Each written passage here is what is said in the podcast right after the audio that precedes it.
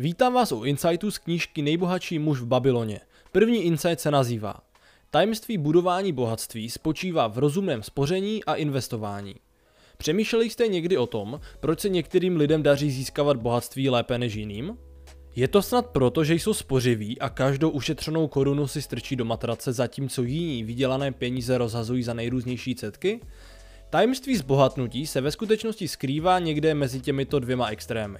Abyste se stali bohatými, musíte nejen hromadit peníze, ale také je umět moudře používat. Nejdříve je samozřejmě nutné peníze našetřit. To samozřejmě znamená, že nemůžete utratit vše, co vyděláte a musíte proto žít mírně pod svými možnostmi.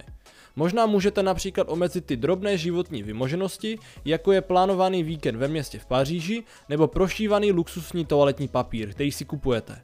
Obyčejné věci vám poslouží stejně dobře. Takto ušetřené peníze vám však ke zbohatnutí nestačí. Musíte také hledat investiční příležitosti. Peníze ve vaší matraci totiž nebudou zvyšovat svou hodnotu, dokonce i jejich uložení do banky přinese jen mizerný úrok. Místo toho musíte své úspory investovat do něčeho, co bude generovat větší bohatství, například do akcí, státních dluhopisů nebo financování začínajících podniků. Pokud to uděláte správně, vaše úspory se zhodnotí bez vašeho dalšího úsilí.